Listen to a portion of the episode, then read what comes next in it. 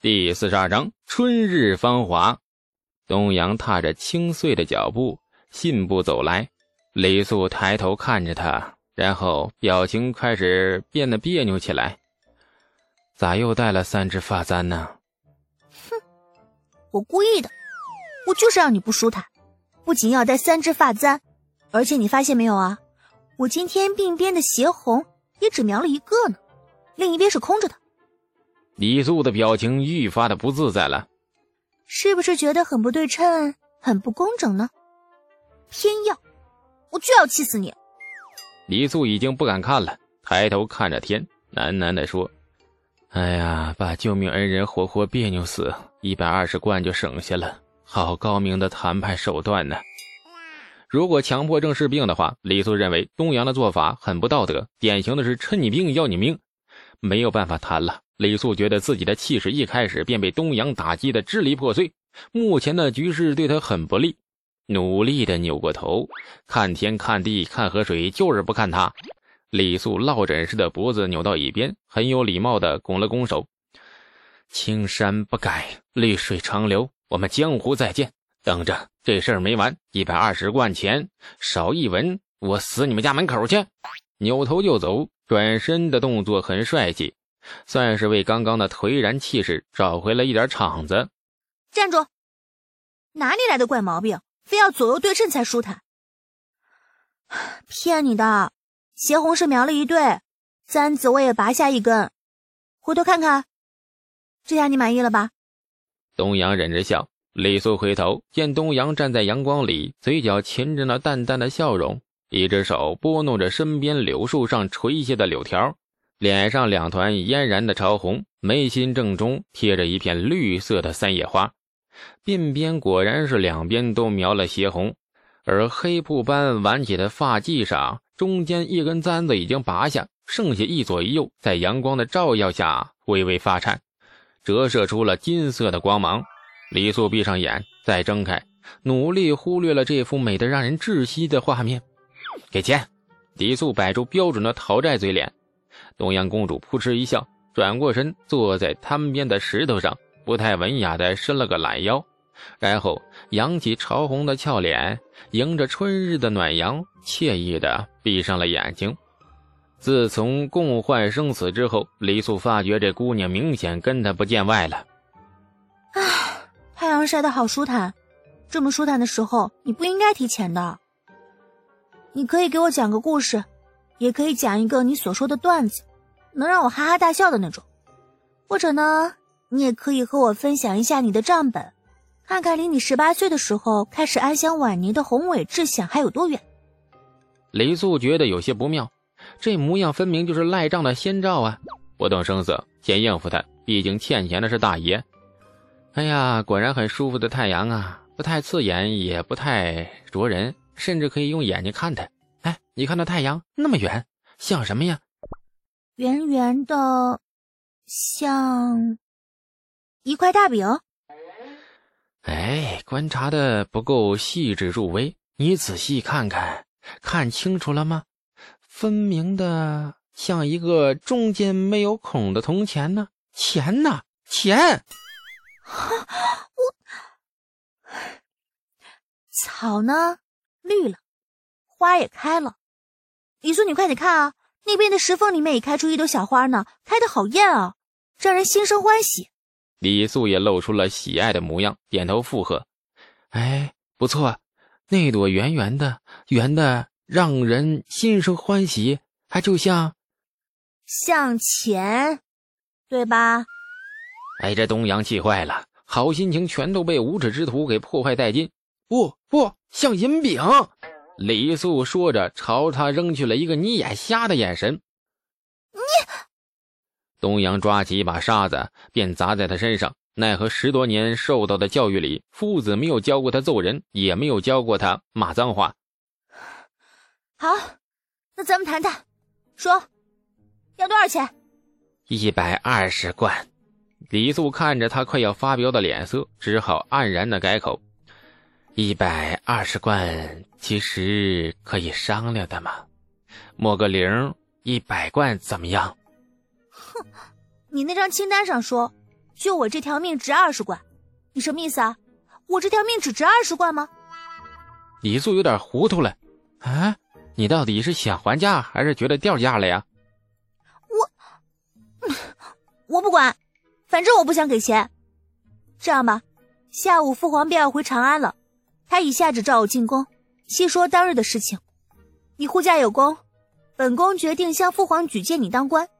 能治天花，能写诗，又能杀人的少年英雄，咱们大唐可是不多见的。父皇一定会答应。哎，你咋扯上当官了呢？千万别举荐啊，不然我真的一头撞死在你公主府门口。回头你还得把那一百贯当丧葬费给我，给我送给我爹。世间学子文人欲当官而不得门路，每年向权贵府邸投行卷的读书人多如过江之鲫，令朝堂的大人们不胜其烦。你为何不想当官？因为我年纪太小，胆子也小。李素不满的坐在石头上。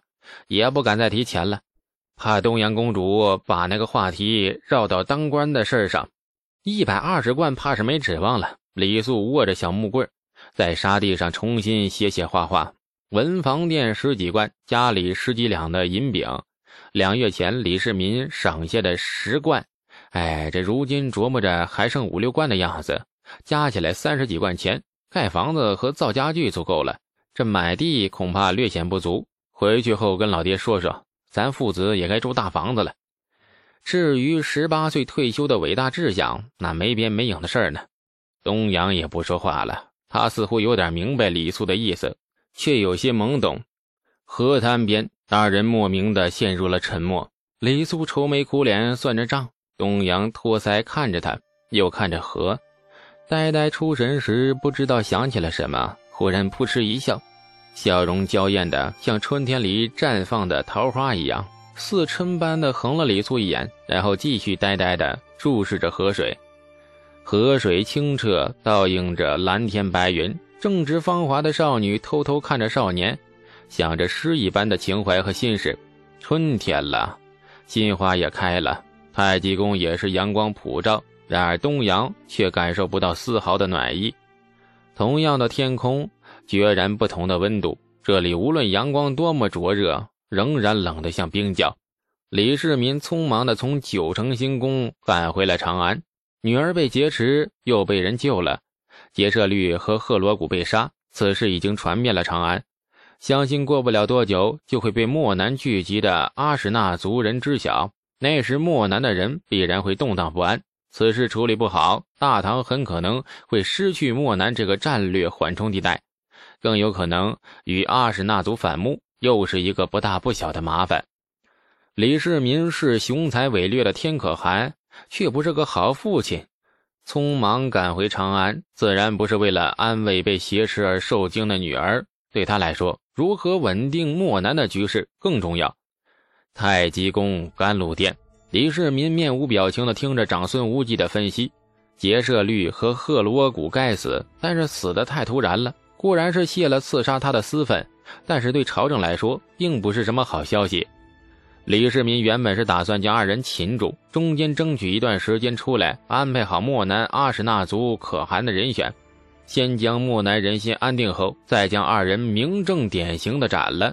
谁知道这劫舍律二人竟然被一个农家小子意外杀了，李世民顿觉有些被动。刺杀是一个意外，李世民是一个胸怀博大的君主。他并没有将阿史那一族一竿子打死的想法。事实上，阿史那一族这自从归顺了大唐之后，为大唐立下了不少功劳。有了阿史那族在漠南的牵制，北边的薛延陀这几年已经很少轻举妄动了。如今，随着那劫舍律和赫罗古被诛，漠南人心必然是动荡。一件刺杀小事，最终可能会导致某个地区的叛乱，以及与邻国的一场战争。甘露殿里，李世民与长孙无忌商议着如何安抚漠南人心。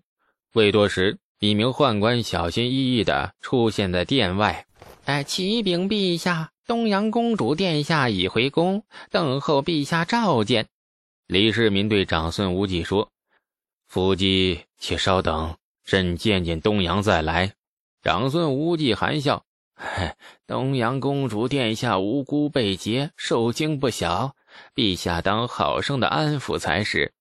甘露殿的左偏殿内，东阳神情清冷，朝高坐于上的李世民盈盈跪拜。李世民笑着命人赐座，并将他的座位移到李世民的眼前。东阳，你受苦了。真没想到劫舍律那贼子胆大包天，行刺失败后，竟然窜回了长安，劫持公主相携。哎呀，程知节已向朕详细的禀报过经过了。你很不错。临危而不乱，比其他兄弟姐妹强很多。以前朕忙于朝务，没发现朕的儿女里有你这么一个不输须眉的公主，朕心甚慰呀。这东阳公主心中泛起了复杂的涟漪。上一次离父皇这么近，听父皇说这些话，那是多少年前的事了。父皇，东阳没有您说的那么好。事发之时。东阳也没有您说的那么坚强。东阳垂眼轻柔地说：“李世民看着他，沉默了片刻。你还是那么柔柔弱弱的，和以前一样，也和你的母妃一样。父皇喜欢看到意气风发、锋芒毕露的人，东阳不是，娘亲也不是。”李世民有些尴尬的偏过头去。他很清楚东阳的意思，也隐约的能察觉到那一丝怨恨的情绪，因为曾经冷落了他的母亲，也因为从来没有为他尽过负责。亲爱的听众朋友，感谢您的收听，去运用商店下载 Patreon 运用城市，在首页搜索海量有声书，或点击下方链接听更多小说等内容。